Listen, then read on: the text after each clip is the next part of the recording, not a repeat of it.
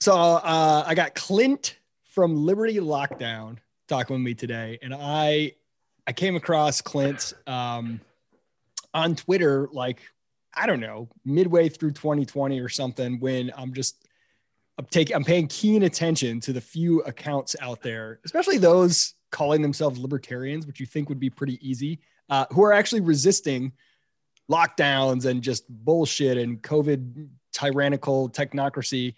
And Liberty Lockdown kept popping up. So I glad to hear it. Start listening, and uh, it's absolutely awesome. So Clint like came out of nowhere with this Liberty Lockdown podcast, and he's crushing it. I saw you you got like a hundred thousand downloads last month or something. Uh, Fifty thousand downloads last month, but a hundred thousand downloads all time. So I am I am in the truly parabolic phase of growth right now. So, yeah. So in one month, you got double what you got previous to that, and it's been what a year or so. Uh, yeah, eleven months now.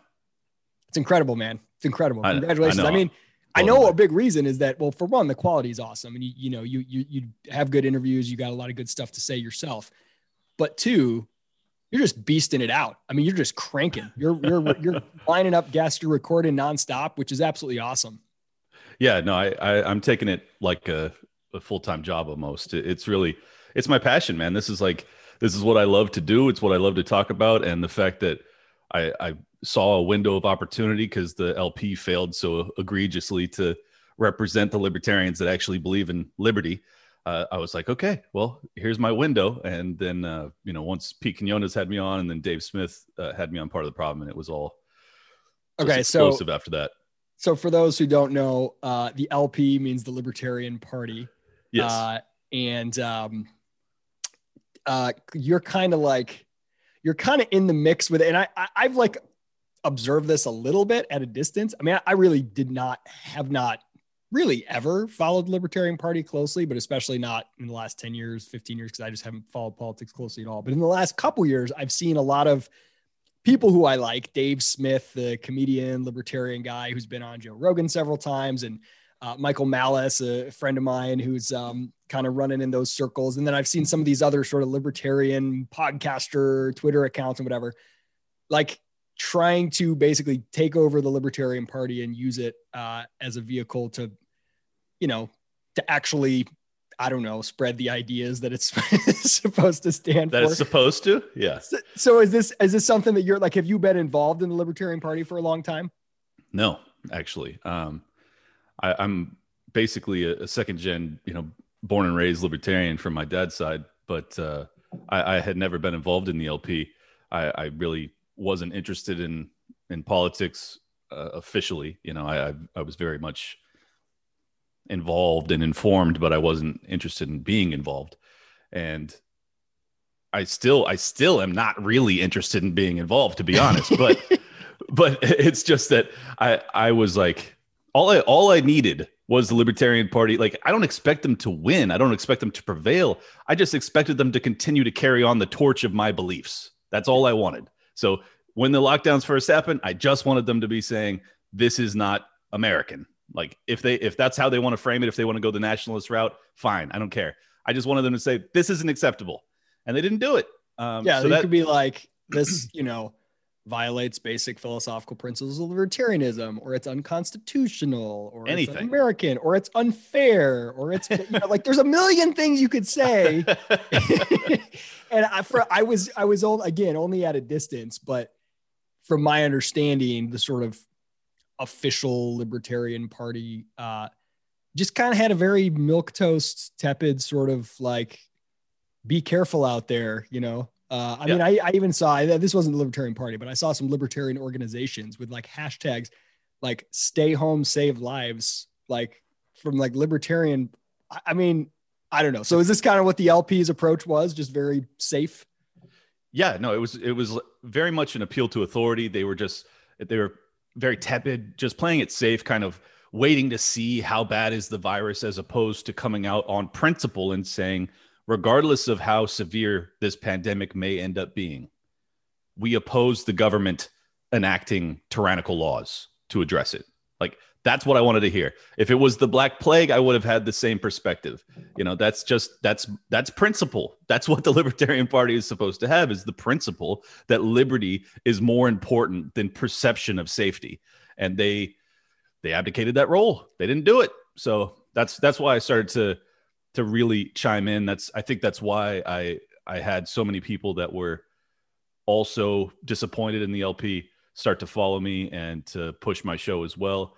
Um, but it was never it was never my intent actually to get involved with the LP. It's just that this Mises Caucus thing kind of came into my circle, and I realized that everybody involved in the Mises Caucus saw this the same way I did. And when I saw that, I was like, oh, there are some actual libertarians that exists still. So this is tremendous. I'm gonna I'm gonna try and help these guys out. You know, I maybe and maybe maybe all the people like yourself and Dave Smith and all you know the Mises Caucus and all these people maybe that is proof that I'm wrong about this, but I, I would have said um, Libertarian Party just doesn't matter. It's irrelevant. Nobody pays attention to it. They have no influence. So, like, what's the point? What's there to save? So, I'm curious what your thought is to that. Like, what? Why are you trying to do something with this? It's it's it's a political party no one gives a shit about. Your podcast is more influential than they are. So who cares? you know what I mean? It's a it's a totally fair critique. Um, I, I I think that that because there are people that believe that political action is necessary and they believe that that you need to have a voice within the political realm the official political realm uh, i think that it's just important that if you're going to have a like I, i've said this before if you're going to have a party that calls itself the libertarian party it has to be messaging what i actually believe in. That's all i'm saying. Otherwise i'm okay with it not existing honestly. Yeah. like i just can't have someone out there who is representing me allegedly who is bastardizing my philosophy and my belief system. So when i saw an opportunity for either since there was no opportunity to abolish the lp well i was like okay well then we might as well make sure that it's at least messaging for freedom and liberty uh, yeah. so that, that that's really the the I, I guess the principle behind what i'm doing yeah no it's interesting i i sort of um so I remember way back when I used to be I used to run a lot of uh, programs on college campuses all across the state of Michigan. And when I first started, it was 2007. And I'd be like, free economy, uh, Students for a Free Economy is this organization I had set up and he was running. And people were like, what's a free economy? And nobody knew what it was. Nobody knew what I was talking about. And so often I would find students who found the student libertarian group they would they would find us and find it really cool and they were great to work with and the way that most of the students found it was they get to campus, they're politically interested, and they're like, I don't like what Republicans say. I don't like what Democrats say. And this is like a big growing up moment for them because their parents inevitably are Republican or Democrat. And they reject what their parents like and they reject the alternative. And they say, well, what else is there? And they start by looking at other political parties. Mm-hmm. And so they look at the Green Party and they looked at, and a lot of them would find libertarianism because they would find the college libertarian club, which was usually affiliated with the party. And so, like, the fact that it was there was useful. And I almost think now, I don't think that that college experience is very relevant anymore because most things are online and people aren't looking through the list of college clubs to find new ideas. Tragically, yes. But I think the Libertarian Party, you could almost, it's almost like a Wikipedia page. Like the Wikipedia page for libertarianism, it's it, like if you like those ideas, it's it's important that it like is, you know, as correct as it can be, as, as clear and, and accurate as it can be in representing the ideas exactly. and the history behind them. And that's like kind of like the LP. Like people are going to look there, whether you like it or not. It's not the most important thing in the world, right. but it matters because it's the first place a lot of people start. Exactly. And, and if you're like me, you probably believe that there are a tremendous amount of people, particularly in America, that are libertarian, but they don't, they don't know it. Uh, so I just I just want there to be that platform for those that are saying I don't agree with the conservatives on XYZ, I don't agree with the Democrats on XYZ. I'm not either of these things. What am I? And if they then have the Libertarian Party come out and go and, you know, stay home, save a life, and they're like, I don't I don't understand. You know, I thought I I thought I didn't agree with, you know. So that and and it's the same principle of like if I saw Wikipedia saying that the libertarians, you know, love John Brennan, I'd be like I'm going to submit an entry to get that removed because mm-hmm. it's mm-hmm. just obviously false. So I guess that's what I'm doing. I'm just trying to it, correct the record. no, and and it's I mean, you know, I'm I'm very much uh political atheist and and very much just from learning through my own experience, not a fan of sort of using politics as a way to to make the world more free. But there's one there's one way in which politics not real it's like because politicians in our culture are both politicians and celebrities. They're two different roles at the same time. And whether we like it or not, you become a celebrity just by trying to be a politician. And so celebrities have bigger platforms than most people, right? Politicians are horrible pieces of shit. But sometimes, like when Ron Paul, so when I when was going on campuses in 2007, as I mentioned, nobody knew what the hell I was talking about. 2008 comes, go back to campus in the fall. This is the first time Ron Paul ran. And it was like night and day. It was easy. People be like, students for a free economy. Is that like Ron Paul stuff? Yeah. And I'm like, yeah, like, you know, it's it's free markets and end the Fed and all that stuff. And like people got it because there was a celebrity voicing those things. Ron Paul, the politician, was basically ineffective. Like, I don't think he got any real bills passed or stopped anything. But Ron Paul, the celebrity, actually, a, a lot of people became more freedom loving and learned to live more free in their own lives. And actually, a lot of people became non political because they started with hearing Ron Paul and saying, hey, that guy's different, right? And whatever small stage he was afforded on debates and whatever else um, was something that sort of normie people were tuning into, and a lot of them heard something for the first time. So I, I can kind of see that strategy.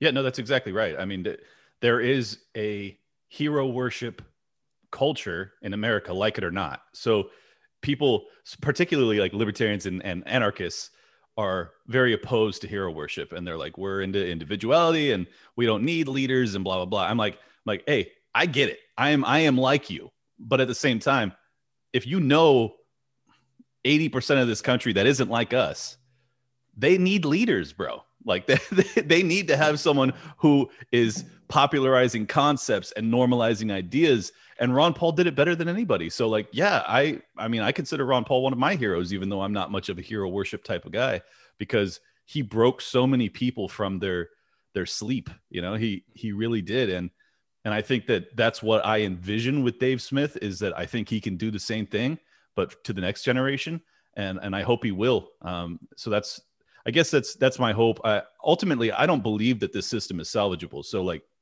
a lot of people think think that I'm delusional like oh the oh dave smith's going to be president? Oh everything's going to be fixed. Like look we're 30 trillion in debt. Like i don't think this system is is salvageable. So all i'm trying to do is have someone who is famous ish get a little bit more famous talk that liberty shit as he says it um, send my message to more and more normies to try and wake enough people up that we can create some semblance of liberty from the ashes of what i you know of the collapse yeah and I yeah. think that that's that's important. So that's that's why I'm interested in doing it. It's funny. I heard you um, interview uh, Vin Armani, um, who I'm you know very very fascinated by, and I interviewed him as well. And he was talking about like it's I haven't seen the Twitter thread, but apparently Vin Armani and Dave Smith sort of got into some kind of uh, Twitter fracas or something over yeah. over this strategy over Dave trying to like take over Libertarian Party. And it's it's funny because like I basically agree with everything Vin is saying, but I also am like, I almost feel like Vin's critiques assume assume that success is actually possible. Success is an electoral victory. And, I and so I don't too. think it is. And I think the metric for success is just different. You're just saying, can we utilize a political party to get more coverage for voices talking about liberty? It's a, it's a PR play, yeah. um, which I think sort of changes it a little bit. I think that's exactly right. Eh, they're and they're really talking past each other, and it's tragic because I love both of them, and I think that they both are headed in the same direction. And if they would just talk, it would probably be alleviated. Any of the stress would be gone. But um, you know, Vin's a, a, pretty antagonistic dude on Twitter, and, and he went he went hard in the paint with some uh, insults very early on, and I think that that that made a genuine conversation almost impossible. So I hope that cooler heads can prevail and they can they can converse openly, hopefully on one of their platforms to to talk about this because they're both they are both headed towards trying to wake up and save as many people as possible. Vin may deny that. He may say, I, I don't have any savior complex. I think he does. I mean, I think we all do. Anybody who's talking about liberty uh, is interested in, in waking people up because otherwise you would just be living your own life. You know, we all are trying to get this message out to more people. So um, I think that, that Vin and Dave are, are on the same team, like it or not. And I hope that they realize it one of these days.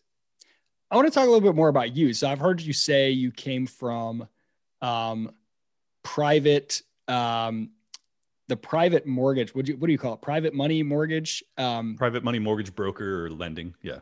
Yeah. Uh, I want to I want to dig in a little bit to that. So I, I think this is an industry that like most people don't even know exists. So you are lending. You were. I know you're retired from this now for the most part, but you were um, lending money, your own money or money you raised from investors to home buyers. Is that right?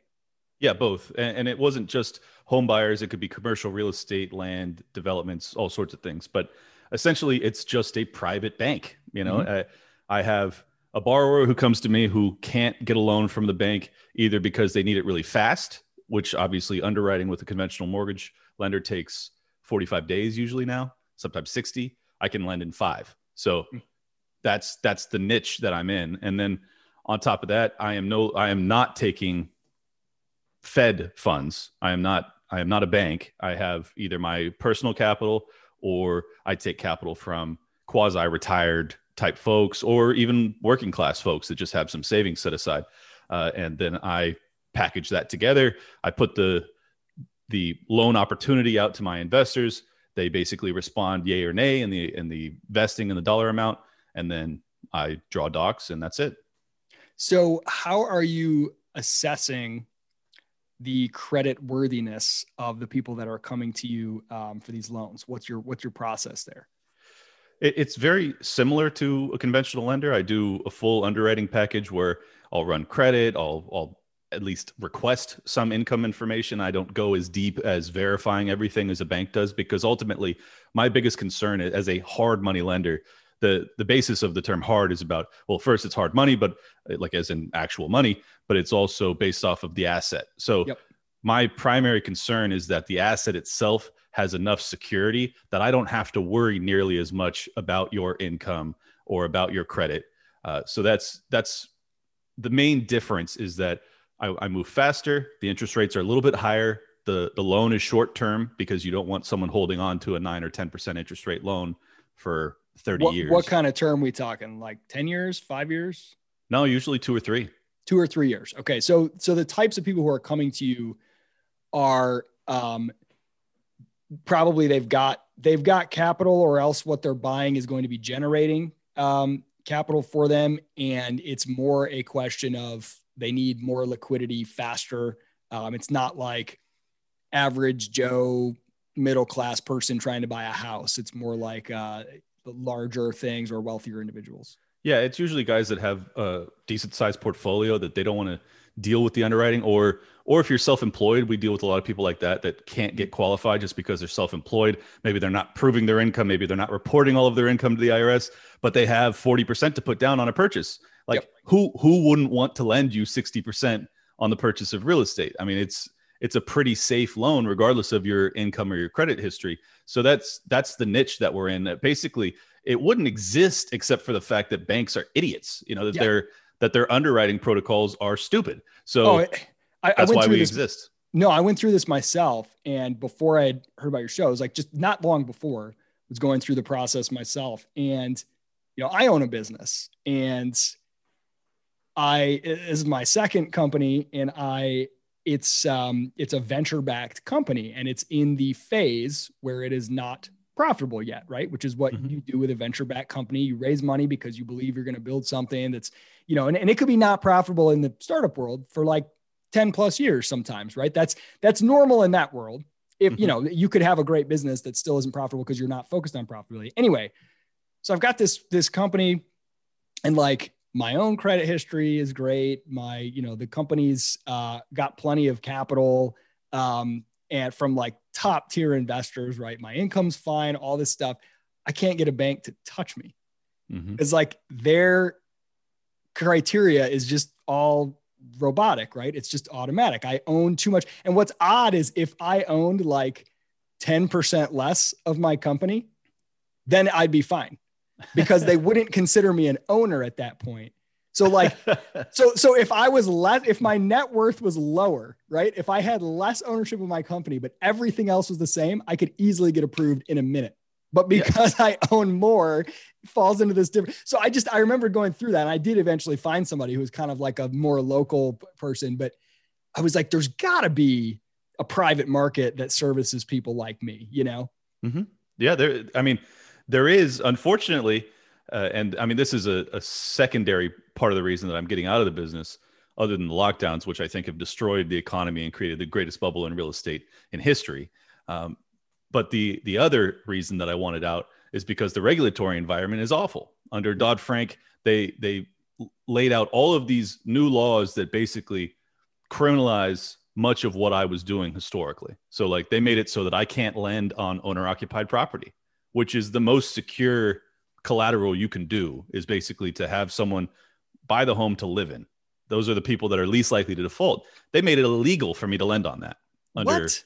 Yeah, I'm dead serious. Under so, what? Under what? Like made up pretext? Consumer protection. Who's being protected? The borrower. From from what? From Access buying the house. Capital. yeah, because they uh, basically, uh, you know, because of the crazy liar loans that they had and it's it's it's always the case. So basically the the entire system was made sick because they had these things called ninja loans which was no income no job no assets or whatever it was and basically everyone and their mother if you had a pulse you can get as much of a loan as you wanted in 2005 through 2007 i remember those days man i remember yeah, i flipped the house wild. back then i was like I, I flipped the house when i was like 16 and my wife and i bought a house and uh rented it out because we were about to sell it and the entire market collapsed and then we couldn't sell it. So we had to become Uh-oh. landlords and rent it to a magician and the rent checks disappeared. So you learned the hard way. Uh, yeah. So so because of that, which was not happening largely from private lenders, it was it was happening from Fannie Mae, Freddie Mac backed government lenders. Uh, but what they did as a result, because the big boys, the banks, had their lobbyists in there writing the laws, they ended up writing the laws to protect the consumers from all of these criminal, you know, predatory loans. But it only really criminalized people like me who yeah. were honest, upstanding, hard money lenders. They they really made it much much harder and they monopolized the consumer lending market so that now if you are purchasing a home for consumer purpose, which is you're going to live in it, you can only go to a bank. How great is that? So people uh I mean, people are just naive. They give the power to the government to try and fix a problem, and it always makes it worse. Same well, what's insane about all this, you know, being steeped in Austrian business cycle theory and stuff, you and I know, like causally, um, what's you know structurally, and though we can't predict uh, with certitude dates and times and quantities and where things will manifest, but we know things are screwed up, right? We know malinvestments everywhere, and we know yes. what that means. And the problem is, people will look and say, well, it's the animal spirits, it's the greed of speculators and investors. And, and when everything collapses, people will blame. They'll be like, look, look for evidence at people buying Dogecoin, which was literally made to be a joke and it purposefully sucks as a technology. and they're buying it and it's going insane. This is because people are stupid and greedy. And the reality is the opposite. Like what you just described to me, if you want to be in the game of helping people buy houses, policy, not not just monetary policy, artificially low interest rates, but that's a huge part of it. Even like fiscal and regulatory policy makes it so that the option of being a responsible investor is not on the table. It's either illegal or you'll go out of business because your competitors are chasing much higher gains fueled by a bunch of artificial crap. And so everyone is incentivized to behave like an absolute insane speculator and so they do and then people yep. blame the market it's like you, you people aren't naturally that risky with their money. They're only no. that risky if you're if you're forcing them to be through all these policies and, and money printing. Exactly. And that's that's why to me the the number one platform for the lp ought to be other than ending the wars i think even even possibly above that ought to be ending the Federal Reserve. Because it is so detrimental to a functioning capitalist system. And if that's if that's what we believe in, which I certainly do, you can't you cannot have a central bank because all it does is it creates a litany of evidence that capitalism is failing to people that don't understand what's happening.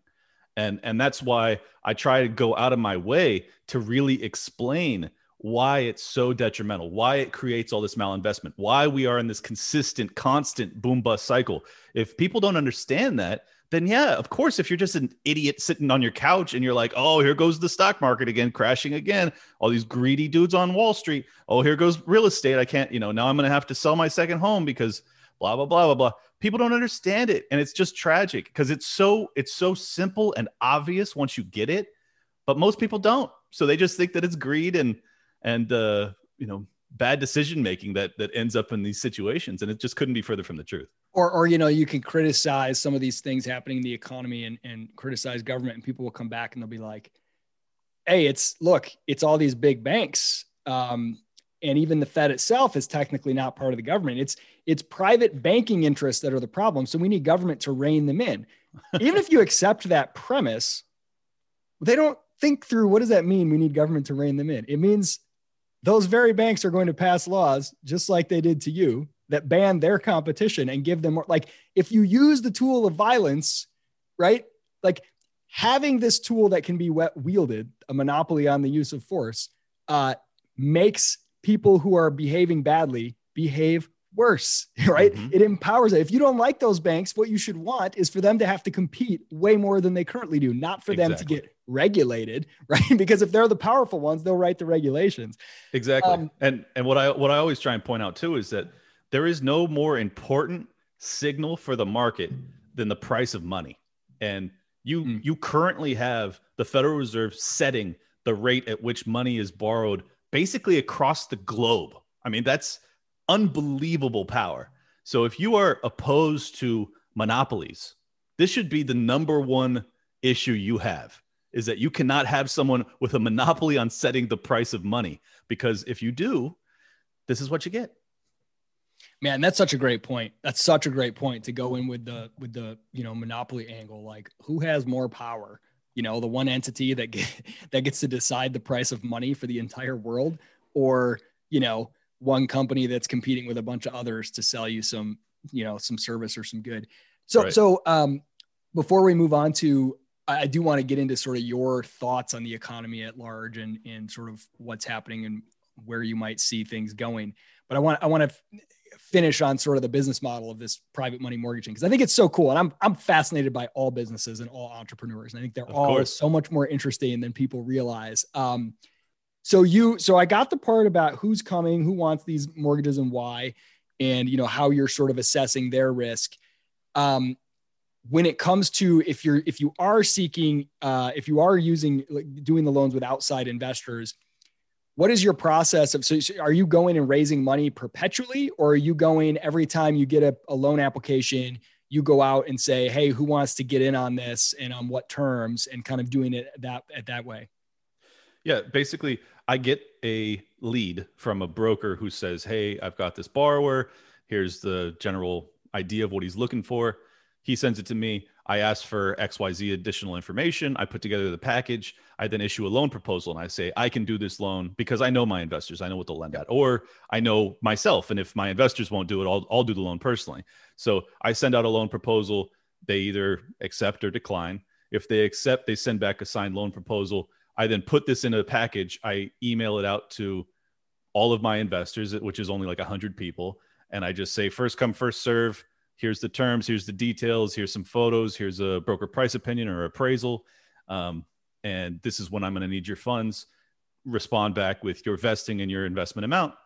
And as I mean, I'm telling you, in 30 minutes, I could fund a million dollar deal, like just from email. So that's awesome. It, it was not it was not an issue and and it's because i i don't do a ton of volume because i'm a one man show so like i'm not i'm not tr- and i wasn't trying to get big because the bigger you get as a hard money lender you're toast. Like the regulators will crush you. So yep. i would only do a couple loans a week maybe. And but because the fees are higher i was still making a great living. So i was very happy with that.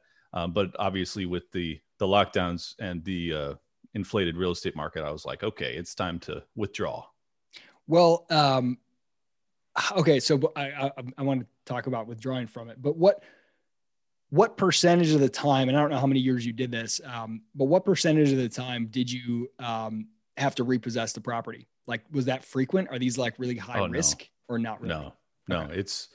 I mean, I, I, was fortunate because I, I started my company in 2013, so I had already missed the big implosion. So I kind of started fresh. But when I was working for my dad's company, he had 100 foreclosures that I had to liquidate. So Ooh.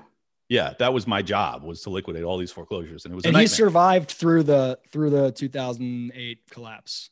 Oh yeah, yeah. I mean, his investors obviously had some bloody noses. Like there was certain loans that you'd only get maybe 80% of your capital back and things like that. Um, some really bad ones, but very very few and far between. I'd say even for him, probably 80 plus percent of his portfolio got through unscathed. I mean, the fact that the loans are so short term just has to be like a saving grace in a situation like that, right?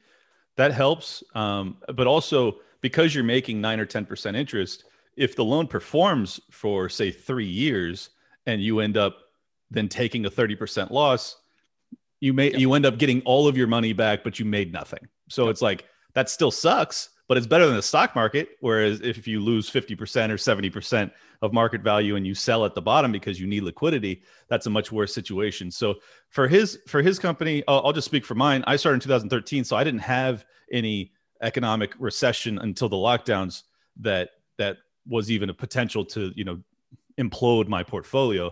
But I'd say I had two foreclosures out of a couple hundred loans over that's my incredible. career. Yeah, so I had way less than one percent um, yeah, but I, I was very conservative because I my job was to liquidate all the all the bad investments that he had done right. in, in in the last bull market. So when I started my own company, I was like, oh, this reminds me of that. Like not doing that. So I, it's you know. almost like you operated as a rational uh, business, you know? what a concept. Yeah. And which is why I need to be put in prison, you know, which is why I should be made illegal because we can't, we can't have this guy out here giving these kind of loans that actually no. make sense. Um, so tell me about making the call to get out of this business because because you know from where I'm sitting, it's like, what's the matter with this guy? He's running this thing. He can dial it up and dial it down however much he wants. Keep do do one every week, do one every month if he wants to right. make good money what made you say, I want to be done? You know, like that's a pretty big, that's a pretty big deal. Yeah, no, it is. I, I mean, in fairness, I am not opposed to restarting my company in a state that doesn't treat me like a criminal. Um, so you're in Calif- California. yeah, exactly. Uh, so like if I move to Texas or some other state that has kinder entrepreneurial laws, I'll, I'll consider reopening and doing probably not having outside investor capital, but just in investing my my family's capital. So I could I could see myself doing that. Uh, but as far as why I shut it down is simply because there was too much. My my job was as a fiduciary to look after my investors' capital above my own personal interests, I, and I took that very seriously. So when when I start to evaluate investments in an environment where you have tons of uncertainty. You have all of these people that are unemployed. You have unknowable amounts of foreclosures that are pending because you have all of these people who have moratoriums on both foreclosures and evictions. There's just too much to to calculate. I can't know when the bottom falls out. So obviously I still have a portfolio of loans that are performing in this environment. I hope that they get liquidated before the bottom falls out, but all I can do is stop lending more money into a sick economic model. And, and that's what I'm trying to do.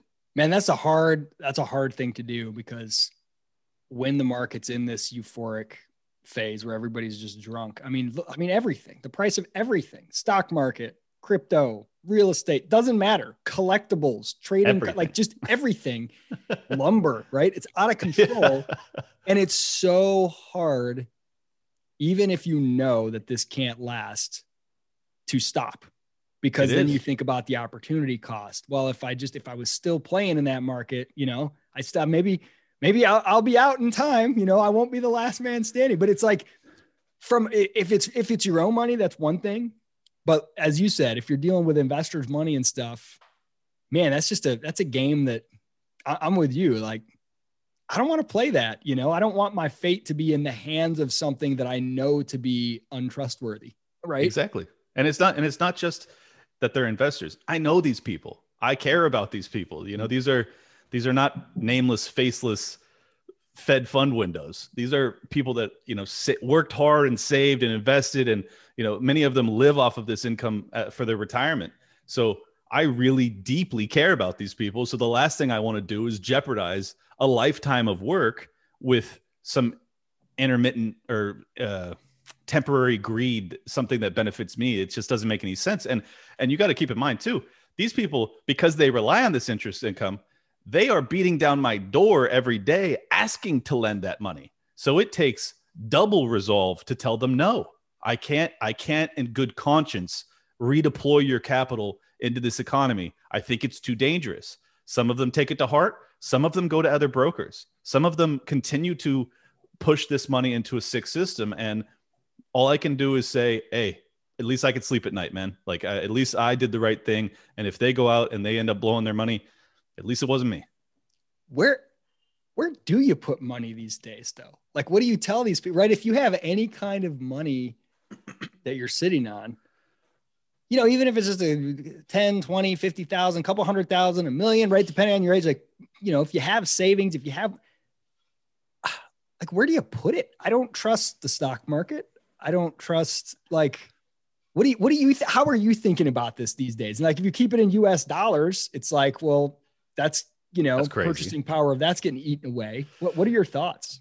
So I have a very unpopular libertarian opinion, but I think that or an unpopular opinion for libertarians is what I mean to say is that I think that it's important to have exposure to cash because I think that you're going to see a deflationary collapse. In a deflationary collapse, even with a depreciating dollar, because the deflation is so much more rapid than the dollar's debasement, it should be an opportunity of a lifetime to buy depreciated assets after the collapse. So I like, obviously, in this environment, because I can't know if we are going deflationary soon or if we're going to have, as the Bank of America reported yesterday, intermittent hyperinflationary period, which is a horrifying term. Uh, so I don't know if it's going to be hyperinflation. I don't know if we're Zimbabwe. I don't know if we're Weimar. I don't know if we're Venezuela. I don't know if we're just absolutely annihilating the dollar, or as uh, Janet Yellen and Joe Biden came out this morning and said, we are open to raising interest rates to alleviate some of the I don't know, tailwinds or whatever they say about the economy. Um, and and I just want people to be aware that as someone who really deeply understands how much the interest rates are are making all of this go right now, if they do that, if they raise interest rates, you will see a deflationary collapse. Like I have no doubt in my mind there is too much debt in this system. It is all predicated on hyper hyper low, record low borrowing rates that we've never seen before. If that changes, if all of a sudden a mortgage for a house, which you could get as of six months ago for 2.75% on 30 years, which is nuts. If it goes to five and a half percent, the starter homes in San Diego that you're buying for 800 grand are once again worth a half a million dollars overnight.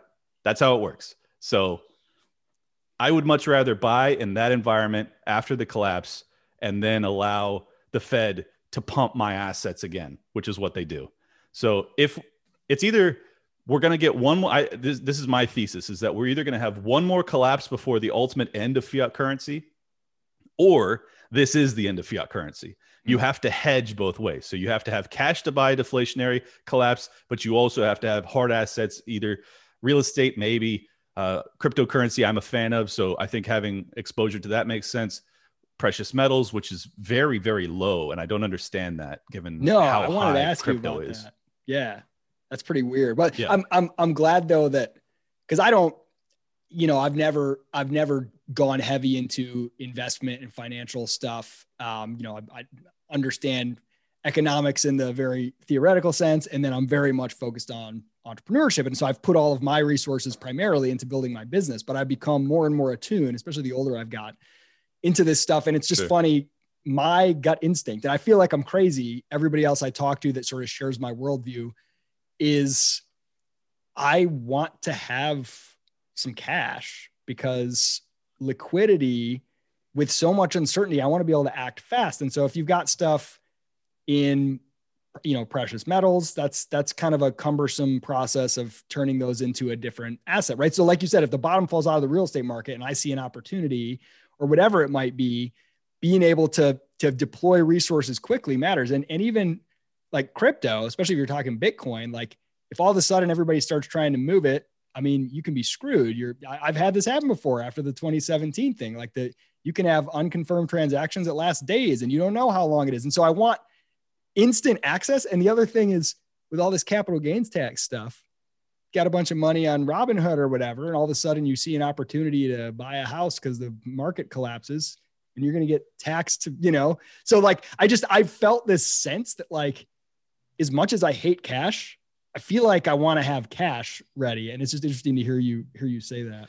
Yeah, I mean, real life changing money is made in with counter cyclical investing. So if you can go against the trend and get out of a market early and be sitting on cash when when there's blood in the streets and everyone's flipping out and they'll sell whatever they can. Like imagine had you sold everything you owned in 2007 and then you waited till 2009 you'd you'd be Warren Buffett today. You know, yeah. like that's that's how it works. So I am trying to go against the trend. When I when I talk to people and I see every everyone in unison is so confident that this is the end of fiat, that that the dollar is dying, that you you're crazy not to be fully invested in the stock market or real estate or precious metals or crypto. I'm sorry. I I whenever I see everyone saying the same thing, I go, they're wrong. Yep. yep. so that's how I'm Dude, that, I'm, I, that's, I'm so with you. I'm like, this just doesn't feel, if everyone calls it a sure thing, I've seen this movie before. So t- tell me your thoughts on what is going on with gold and silver. They're like the only, they're like the only, the only asset that's not up. Yeah. Right. Like poor Peter Schiff, you know? I think uh, my my belief is that the the belief in maintaining value through hard assets has been completely taken over by crypto. I, I really think that. I think that anybody who was a gold bug who's like who's actually looking at and I, and I don't blame them because if you look at if you look at the performance of gold and silver and then you look at the performance of Bitcoin over the past 12 months, you go, well, I'd have to be fucking crazy not to have bought Bitcoin. like gold's up 20% or something. Bitcoin's up 400%, 500%, whatever it is. So uh, I think that that's that's really all there is to it. Is that people are are if you're trying to preserve the the purchasing value of your your savings, right now everyone thinks that the play is is a cryptocurrency bet. So man, it makes me it makes me so bullish on gold and silver because I'm like, me too. You know, because like I I completely believe that the upside for a lot of these cryptos, Bitcoin especially, it would not be at all shocked if it continues to skyrocket and goes crazy. But I also believe that there is a, even if I believe there's a 60% chance of Bitcoin going to 500,000 a coin or whatever, I also believe there's like a 30% chance that it crashes to the basement, right? Whereas like me too. Gold, the upside's a lot smaller, but so is the downside. Like just look mm-hmm. at that shit historically. And so I'm kind of like, everybody's poo pooing this thing. It feels like, hmm, feels like a buy. I've never really been interested in precious metals before. Again, I've always just gone all in on my businesses, but I'm kind of like, this is interesting. You know, I kind of, I kind of like this. Um, I, I think it's, I think it's worth having exposure to. And as I said, I can't because there's so many variables. No one knows. Anyone tells you that they knows definitively, they're lying. Uh, they just don't know. So my my advice to people, even though none of this is financial advice, this is all what I am doing personally, is to have exposure to a bunch of different things, you know, and and I think that if you don't have some precious metals, it's probably a mistake, particularly if you're really concerned about Weimar Germany. Like if you actually think dollar is dead, why the hell wouldn't you want to have some precious metals in your in your safe, you know? Like you should have some exposure even if you're a huge Bitcoin believer because ultimately if there is a deflationary collapse, where there is a, a desperate need for liquidity. Everything we saw this in March of 2020. I don't know why I have to remind people, because Bitcoin, the fundamentals of Bitcoin didn't change over the past year. You know, the price of Bitcoin went to six or five thousand dollars in March of 2020, just on the announcement of the lockdowns.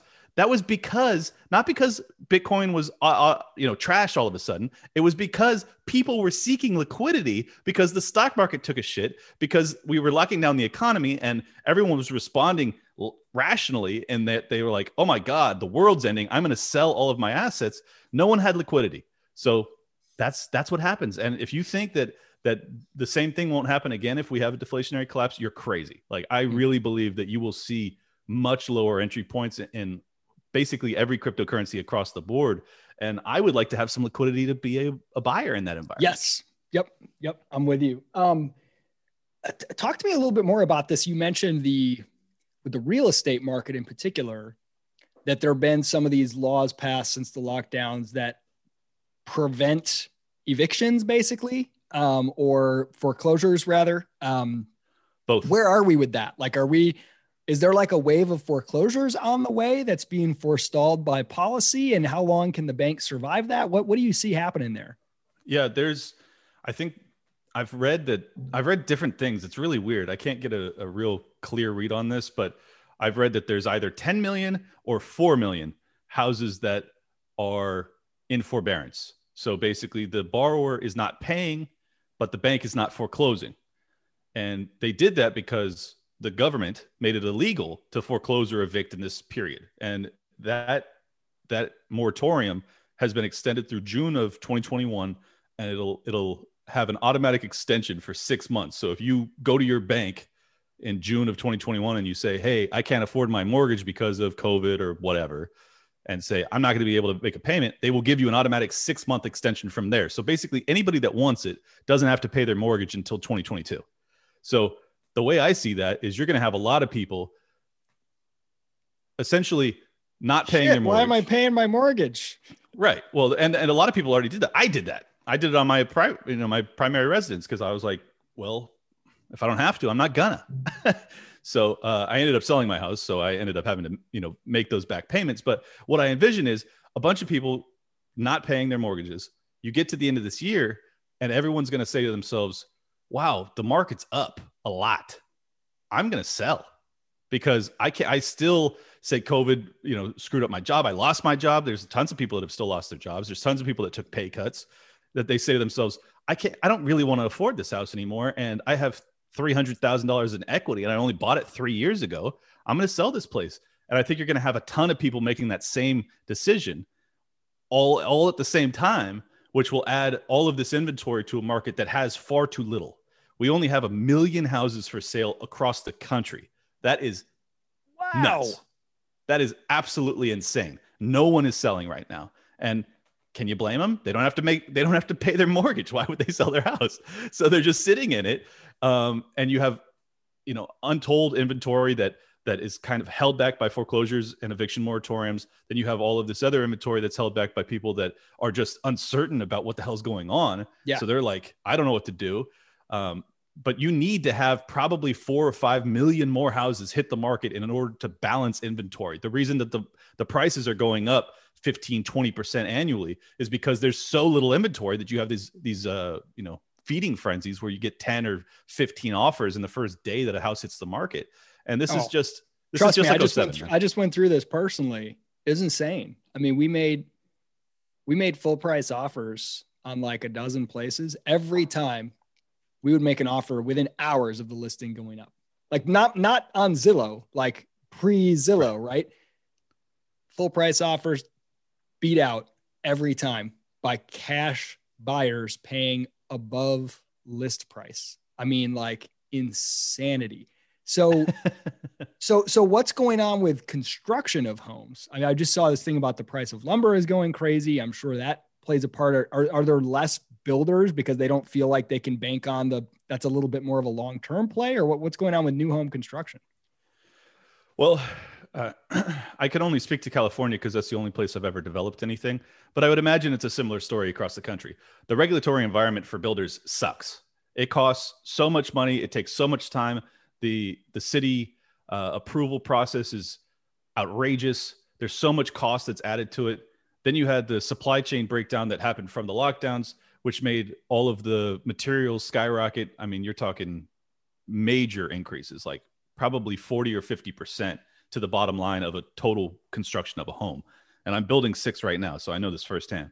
Cool. Um, so, yeah. So all of this adds up to it, t- it takes it's very in, um, capital intensive and time intensive and when the lockdowns first happened people like me who were actively developing real estate were like holy shit i've made a huge mistake like i am not going to be able to sell these things before everything implodes little did i know that they were going to pump the system full of 7 trillion dollars in fiat increase the you know m2 by by 24% annually uh, I didn't know. I didn't know that that was going to happen. So I was bailed out by that decision uh, because I now have these six houses that are about to hit the market in 90 days, and they'll all be sold within you know 24 hours of me putting them on the market, probably at record prices. I, I would imagine. So uh, I think that you are you are undoubtedly there are a lot of very aggressive builders that are probably going as fast as they can to build as much more inventory as they can. So I think you'll see a lot of inventory hit, but but people don't understand how how slow this process is. Like to to buy a huge parcel and to subdivide it to build out like a hundred track homes, and then to get all of the materials and the builders and the contractors lined up and to get it all done, you're talking a year and a half at at a bare minimum for most of these projects. So I think that that's the the real issue is that you know no one suspected that there would be so much demand and it's just going to take a while for that inventory to ramp up.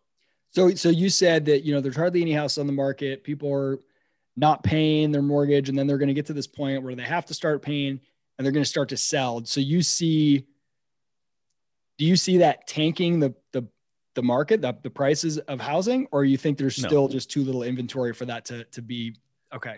I think there's too little inventory. So my my real doomsday scenario is not that and people have misunderstood me because i went on uh, Pete Quinones show and i talked about it and i should have been more explicit i don't th- because there's so little inventory i think that that inventory will actually just balance the market and cool it off but the real issue is that you're seeing hyperinflationary forces and the federal reserve is going to have to increase interest rates that that is where the real bottom falls out. So that's that's my real doomsday scenario is that they increase interest rates and all of this inventory from all these developers hits and all of this inventory from uh, all the people that have foreclosure and eviction moratoriums hits. All of this happens in a perfect storm in like 24 months, and then it's like. How, how do you personally? So this is something that I've I've struggled with myself, and I've talked with a lot of other friends, especially those with families like myself how to balance attempting to maximize um, you know uh, wealth freedom uh, survivability whatever through what i believe is coming while at the same time attempting to not give up my you know lower my current quality of life too much mm-hmm. and and this and i want to i want to get your take as a as a guy who doesn't have um, you don't have a family correct you don't have a, mm-hmm. a children or anything because I, am really curious how the calculus works. So, like for me, we saw how insane the market was getting, and a house that we'd only been in for three years, and we were like, "Oh my, this is insane! What we can get for this thing." Right. Maybe we should try. We, we weren't planning on moving for several years, but we, we had kind of eventually wanted to move out and have some land and do kind of a farmstead thing. But this was like down the road. Everything happens with COVID and the idea of being away and kind of having a little bit more land and independence and things like that were, was more appealing than ever. And then the market for houses, we were like, this is crazy. We can get so much money for this house. It doesn't make any sense. I think maybe we should do this. But I really wanted to sell that house and then rent until the housing market collapsed. Cause I'm like, yeah, but when we go to buy, we're going to face the same irrational market. And we did. But we've been renters before uh, for many years and, and rented homes. And I've always liked it. I like not having the maintenance and whatever. But the, the downside is every couple years when your lease is up, your landlord could do anything they want to, right? And if you got a family and they're all in love with the house and the neighborhood or whatever now, that's a lot. That's a lot to put on kids that that need to, oh, everybody move. We got to find a new house quick, um, which has happened to us before. And so I'm like, I want to rent, but I don't know how long this could take. Like mm-hmm. maybe, maybe hyperinflation happens and the real estate market prices never collapse, or maybe the collapse takes five years and we got to rent and the rental market keeps skyrocketing and we get priced out of houses and we got to. And like if I was single, I totally would have sat on that cash and I would have yep. waited. I got a family and I want to get them settled in a place that's, and so like it's really hard. And even just where we live, we looked long and hard about living internationally. You know, I hear all Vin stuff about Saipan. We looked at some other countries. We looked at every state in the union. We looked at, and like if it was just me and my wife, we'd be we'd be in Saipan or the Caribbean or something right now, right? We'd be somewhere a little crazier. Right. Um, but it's not. We've got kids and we've got extended family, right? And so like we got to balance a lot of these things, or we'd be out in like you know whatever Alaska or somewhere super super isolated. But so like I'm curious from your perspective now that you're in the position where you I know you are trying to get out of California and you know what you know about what's coming economically. So in terms of where you're living, where you're putting your resources, how, how are you making these decisions? How do you make this calculus? Like, you know, are, are you, are you like, screw it all, man. I'm going to sell it. I'm going to go live in some cabin and have maximum freedom and wait till it collapses and then reemerge and buy up the world. Or are you like, no, I still want to like, you know, be a part of society. like, you know what it, I mean? It's, it's a very tough balance. It really is. Um, I think the reason I've got to be so financially free is because I because I've been single. I mean, I've had you know serious girlfriends for extended periods of time, but I've never been married and had kids or anything. Uh, I've been able to make these really,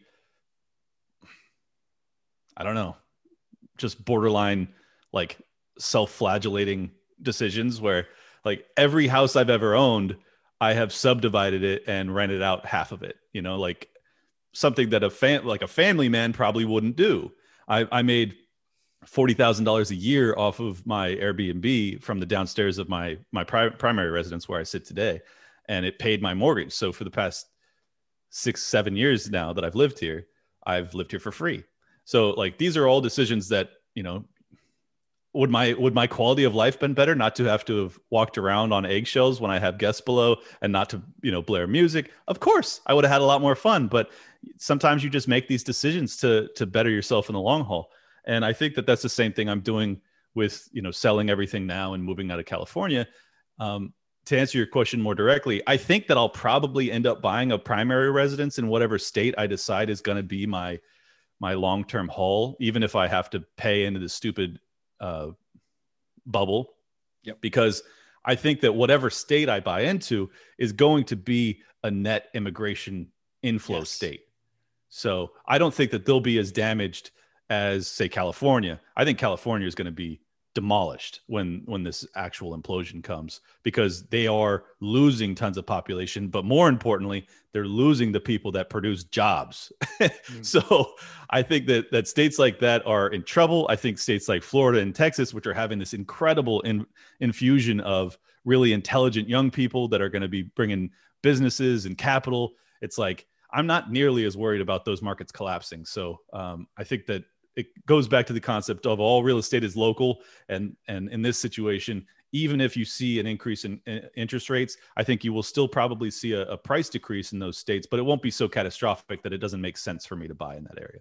Yeah. Yeah. It's interesting. We when we were looking we're, we're talking i talked to realtors in several different cities. So in charleston south carolina where we were living in chattanooga and nashville tennessee and um, even places you wouldn't think Columbia, South Carolina, which is not like a great place to live that people are excited about or whatever.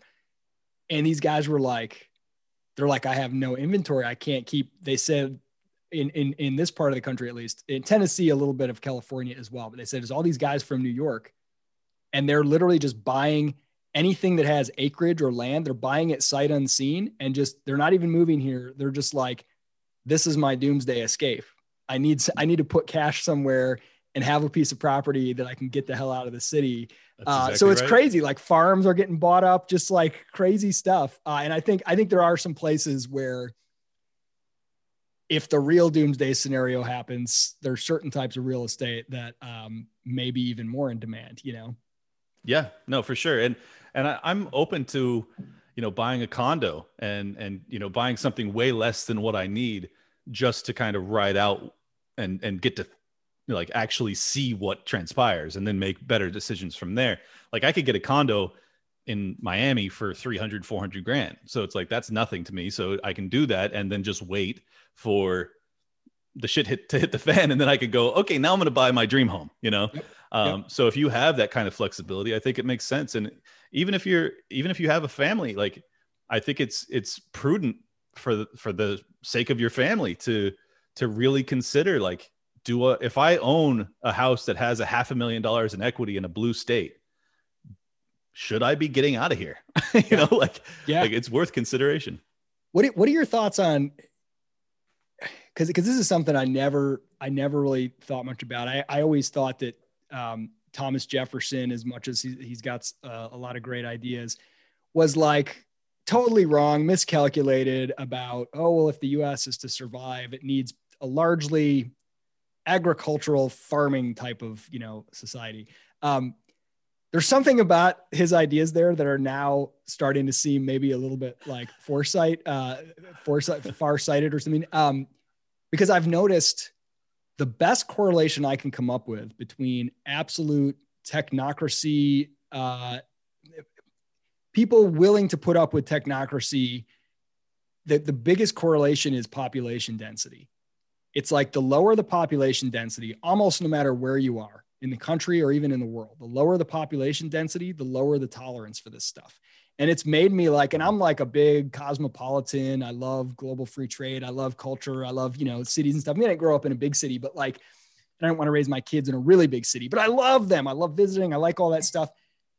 I'm like shit man like i'm rereading james scott's you know seeing like a state and all this stuff like head to the hills because if you want to maintain your freedom there's a part of me that's just I'm wary of any large population center right now when I've seen some of the crazy shit going down. So I'm curious from your standpoint. And again, I'd be much riskier as a single person in either direction. I might go live out yeah. in the middle of freaking Alaska in the middle of nowhere, or I might be much more comfortable going to a big city and like, oh, if I need to get out, I can get out. But having kids, it's a little different. But like, how are you thinking about that? Are you are do are you have an impulse to like flee large uh, population centers or no? Oh yeah, oh yeah. I mean, just I think if you witnessed 2020 and you didn't come away going like, "Ooh, I don't know about cities, man. This looks a little sketch." I think I don't, I don't know what you were looking at. Uh, yeah, I am 100%. I mean, if I had if I had kids, I would almost certainly be buying a like if I had a wife and, and a family, I would almost certainly be buying like a farm type property and and you know buying an armory's worth of, of arms and like teaching the kids how to how to hunt and and farm and all that uh, like I really think that this is a potential within not just our lives, but in the short term that we see a real societal collapse, particularly when it comes to high population density centers. Isn't it weird cities. to say that? Like it's so yes, weird to say that. I've always crazy. been an optimist and I still consider myself one. It just it feels weird to even to even have to think about that, but I feel like I, I, have to to be responsible. I completely agree with you, man. Believe me, like people will hear me talk about this and they'll probably think that I'm some like super pessimistic doomsday guy who never thought that anything good would ever happen in America. Completely contrary to who I am as a person. I thought that techn- technological innovation and the unbelievable spirit of America and the entrepreneurs that exist here, like we could we could overcome anything. I'm sorry, there are people that are working 24 7 to try and do this great reset thing and and they're not hiding it. They're very overt about it. This is not some conspiracy theory. They believe in it. So i'm taking them seriously. And if you saw what happened in 2020 that was a product of their their brainchild. You know that's this is what they believe in is that you can sacrifice freedom and liberty for their power. I mean that's that's what they believe. So I think that they're going to continue down this path, and it's either going to it's going to come to a head where you know the people that still believe in liberty and freedom go right up against these people that don't, and we're going to see who wins. I I personally, as a peaceful person who is not a military vet or anything like that, I'm not really interested in being on the front line. So yeah, rural living sounds awesome to me. it's funny how um, you know on the one hand being, you know, because I got married so young and have kids and stuff, and it's easy to be like, man, there's so many ways in which having a family to think about, whatever, it restricts a lot of stuff.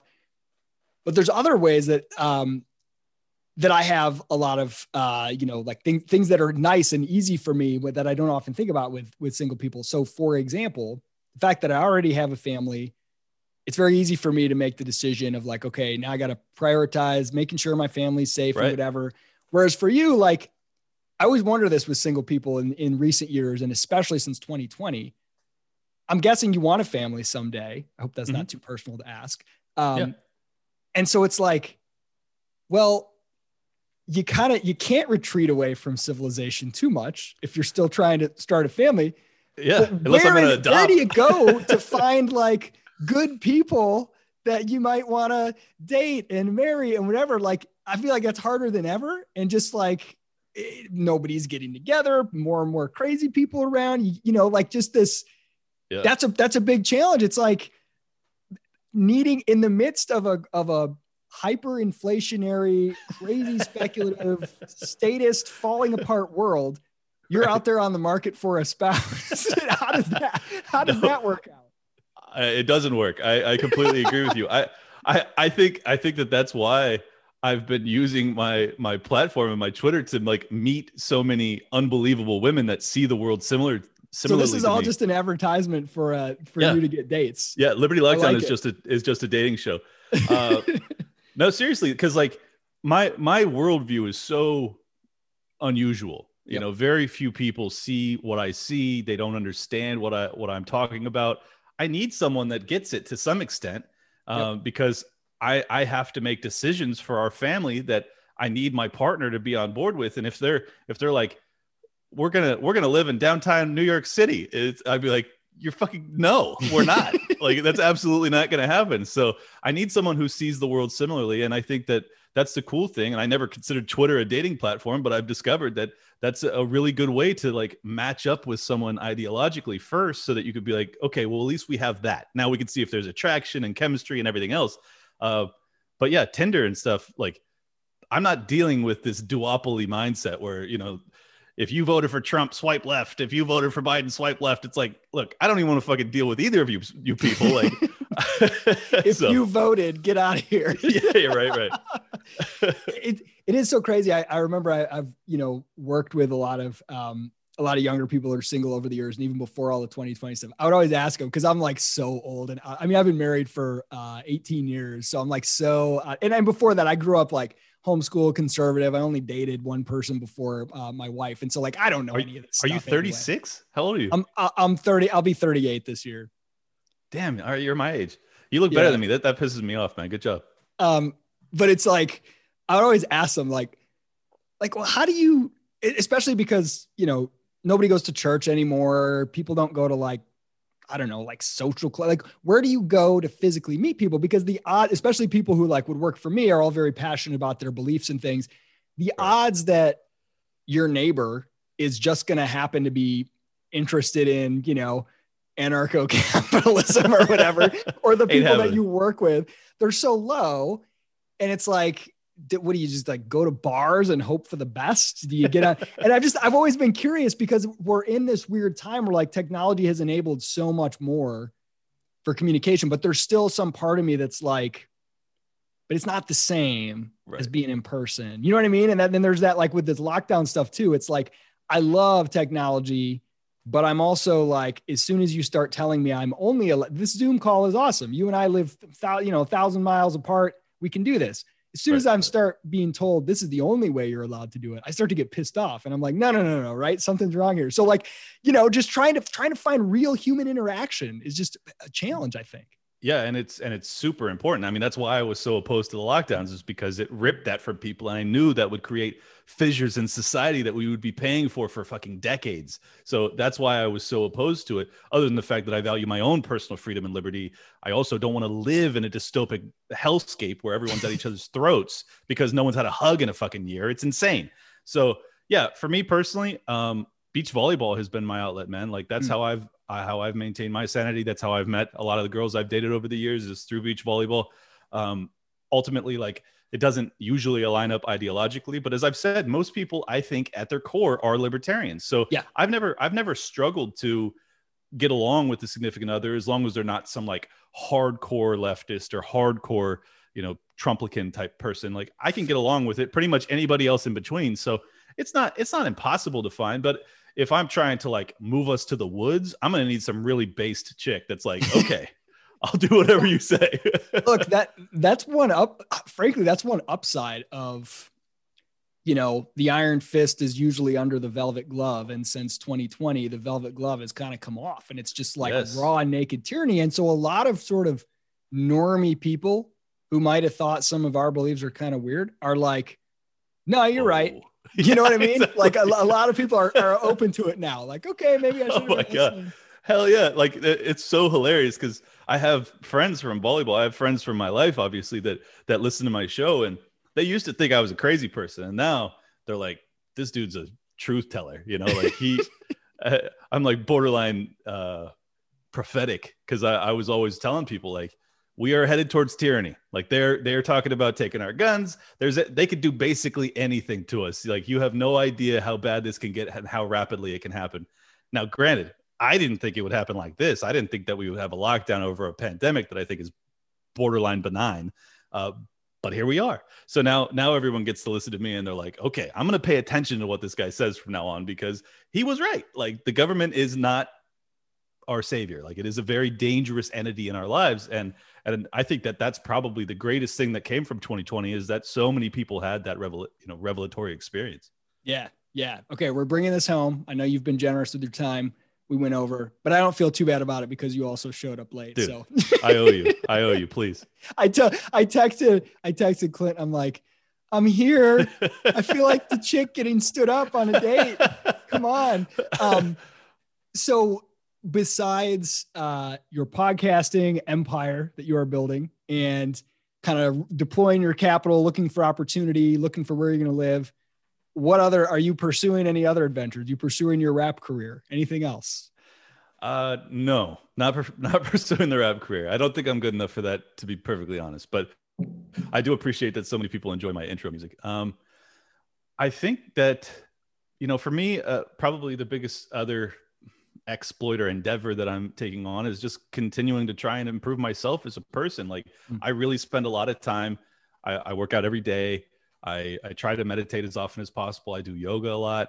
Um, I think that it's really important given how just the turmoil of the past 12 months, uh, particularly for someone like me who lives alone, works alone. Um, it was just tough, man. It was really hard. So like it, it made me circle back and be like, okay, what are the things that, you know, help with my mental health?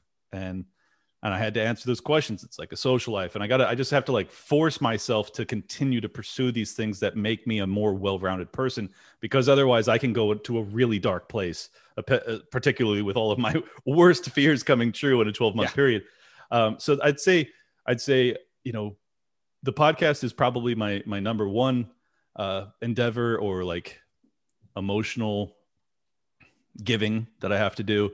Uh, but then I spend a ton of time just trying to better myself. And then also I'd like to find a significant other that I can, you know, create a life with because I'm at that stage of life. Like I had always said, I don't want to have kids until I can do so with, with, you know, making them the top priority. And like, I don't have to worry about money and I'm at that position. So like, I, that was my excuse all these years. I had a lot of good girls that I dated over the years that I was like, I don't want to have a family yet. I'm sorry. Like I still, I'm still got these career achievements that I'm interested in and uh, now I, I, I hope that I haven't uh, missed or or foregone all of those opportunities, and I can't find anybody. Uh, I think it, I think it'll work out eventually, though. No, nah, man. There's I tell this about people about starting businesses or whatever. Oh, it's too late. I missed my no. You never miss the window. There's never right. a window that's that's that's missed. There's always there's always the future. Um, what uh, what do you think is the biggest um like encourage what's what's the optimistic scenario? What gets you excited? I know it's easy because and we're and we're being realistic right? Not, neither of us like to think this way and i know i know that. Right. but when we're talking about all this shit that might hit the fan with the economy and the, all these lockdown policies we've already seen more stuff that would not be surprised if it's coming what's the positive scenario though what gets you excited what makes you say hey here's where i see hope here's where i see optimism here's what makes me excited for the next two five ten years whatever the, that window is for you well do you want my do you want my positivity about humanity or about America in particular? Let's do let's do both. Okay. Uh, I think for the globe, I think that the decentralization movement and the blockchain technology, all of these things are super hopeful. Uh, I think that it's it has the capacity to undermine and basically dismantle governments globally, and I think that that's amazingly hopeful. Now, I think that's part of the reason that we're we had such a bad past 12 months is because these governments are feeling it and they are pushing back and it's it's natural that anybody who's holding on to power is going to hold it more tightly as as they feel it slipping away. I think the fact that they've held it tightly so tightly, unbelievably tightly is evidence that it is slipping away and that's hopeful. So hmm. I think that that's great. As for America, I think that our greatest reason for optimism is that you're getting these sanctuary kind of bill of rights movements. I think that uh, Nevada, uh, Montana has some crazy laws that they're passing where they're like, we won't we won't acknowledge or enforce any new federal firearms laws. Period. I mean, that's incredible. Uh, so I think that you are seeing the the groundwork laid for a potential peaceful secession, and I think that that's the best outcome for America. Personally, is that you have a handful of red states, maybe 10 or 12 of them, just break off. And you have, I mean, I'd be happy to see far more secessionary movements than that. I would like to see a dozen in America, but I'm just saying realistically, it's probably going to be drawn on red and blue grounds. And I think that there's a chance that we go that direction. And if so, uh, if we can have kind of a peaceful USSR style breakup, I think that would be I know this sounds pessimistic, but I think it's probably as optimistic as I can be about the American governmental system. Yeah, no, I, I mean, I think that would be a, you know, assuming it happens peacefully, I think it'd be a huge win, humongous Me win. Too. I mean, just yeah, the, the thing that the thing that slapped the shit out of me and completely shattered what I thought my Overton window of political possibility was in March of 2020 was the fact that everything happened instantaneously over the entire globe. It was like, yeah, dude. it was like, oh shit, forget federalism. We don't even have like competition between international. Jur- I mean, it was just like blanket everywhere, instantly, exact same shit. Exact like, holy Incredible. cow! At least that's what it was. That's how it was presented to me and the information available to me. Maybe other countries were a lot different and, and that information wasn't coming through, but it was like whoa. And that just made me radically rethink, you know, and, and that's part of the reason why I think we did end up staying in the United States was like, how much better are you going to find it? Mm-hmm. You know, I don't, I don't, I don't feel like the U.S. is uh, like the idea of what the U.S. was. The U.S. has never lived up to its own idea, but the idea of the U.S. died to me in 2020. And all all final connections to that were severed in terms of the the actual government and, and the idea of what it was. But then when I look at the the beliefs of the populace here versus everywhere else in the world, like who's got a lower tolerance for for tyranny? I don't know that I can find many places that have a lower tolerance than some parts of the U.S. You know. I, th- I think Poland is the only place, which is crazy. The the Polish people are like hardcore, man. They they are you know they're having like that's good to hear. What our I didn't black, know that yeah, what their Black Lives, what our Black Lives Matter movement was, that is their anti-lockdown movement. They have been burning and rioting and like going after central banks and shit. Like they are hardcore. So check check them out. Uh, but yeah, I agree, man. It's it's uh, that's what makes it so hard. And but you know what's weird? And I was talking to uh, my buddy Jose on No Way Jose's podcast, and and we brought this up is that basically because there's nowhere else to flee, that's almost a white pill and I know that sounds counterintuitive at first, but because all of the people that value freedom are having the same conversation that you and I had today, and they're saying to themselves, where the fuck else am I going to go? That bodes well. That bodes yeah. well because that means that they have to stay and fight and yep. they have to work. They have to get involved. They have to try and either the agorist route or if you want to get, get into local politics, something, something to try and alleviate the tyranny locally so that you can weather whatever comes. I think that that's a reason to be hopeful. Yeah, yeah, it's funny, and I also, I also want to make you know sure that I'm not putting too much faith in the information I do have access to from around the world. Because if I if I've learned anything, right. you know, political events that I was at myself years ago, years and years ago when I worked in politics in the state of Michigan, I would be at an event, a protest or whatever, and then I would see it covered in the local news. And it was literally like they would use like fake pictures from other events and they would just tell straight up lies about it. And this is something that's like super easy to access the information, right? And so being when you've seen that yourself, you're like, oh, I can't trust any pictures that come out of anywhere. Any so like I never know. And I've seen tweets. Now I don't know what these are from, but of like Italy, France, Germany, England, big, big protests.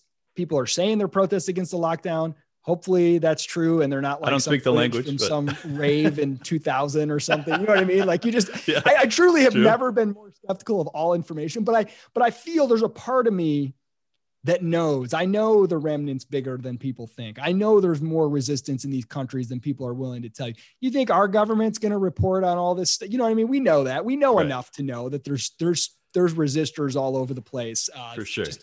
hard to it's funny. It's hard for us to connect and find each other, not because there's we don't have access to information, but because the market for information is so flooded with with bullshit that you can't tell what's what's what anymore. Right? It's not it's not like cut off the ability to communicate with each other. It's like, okay, that cat's out of the bag. So instead, right. the market's just flooded with so much shit you can't you can't know anymore. But but it's yeah. there. Yeah, well, I think I think that that's that's the good thing about our worldview, though, is that because we are discerning and because we have principles you can you can just be flooded with all this information and then discern for yourself like i i would rather that than having this like when i was a kid having you know five news channels or something and, and just being like well this is all the truth you know like that's that's a way worse uh existence i, I always i always opinion. love the you know the old timers who are like you know oh all this fake news and all this whatever, whatever like we need we need to return journalism to to do journalists people need to do actual journalism. And i'm like like what? You believe like during the vietnam war or world war ii there were like two stations and they were totally controlled by government and they had to send their transcripts for approval? You think they were doing real journalism back then you know? They, they they will they have such a reverential tone when talking about like walter cronkite or any of these guys. Yeah. I mean, it's just it's just hilarious. I mean, the, of course you thought you were being told the truth. You had no other information to go off of. So like I get it, uh, but you probably weren't. You know, so. and now, thank God, you have Liberty Lockdown. So everybody, go check thank out. Thank God for Isaac Morehouse. That's the check that's out the Clint's podcast, teller. man. It's it's absolutely awesome. Clint, this was a blast, man. I appreciate you absolutely, taking the time. Man. Thank you again.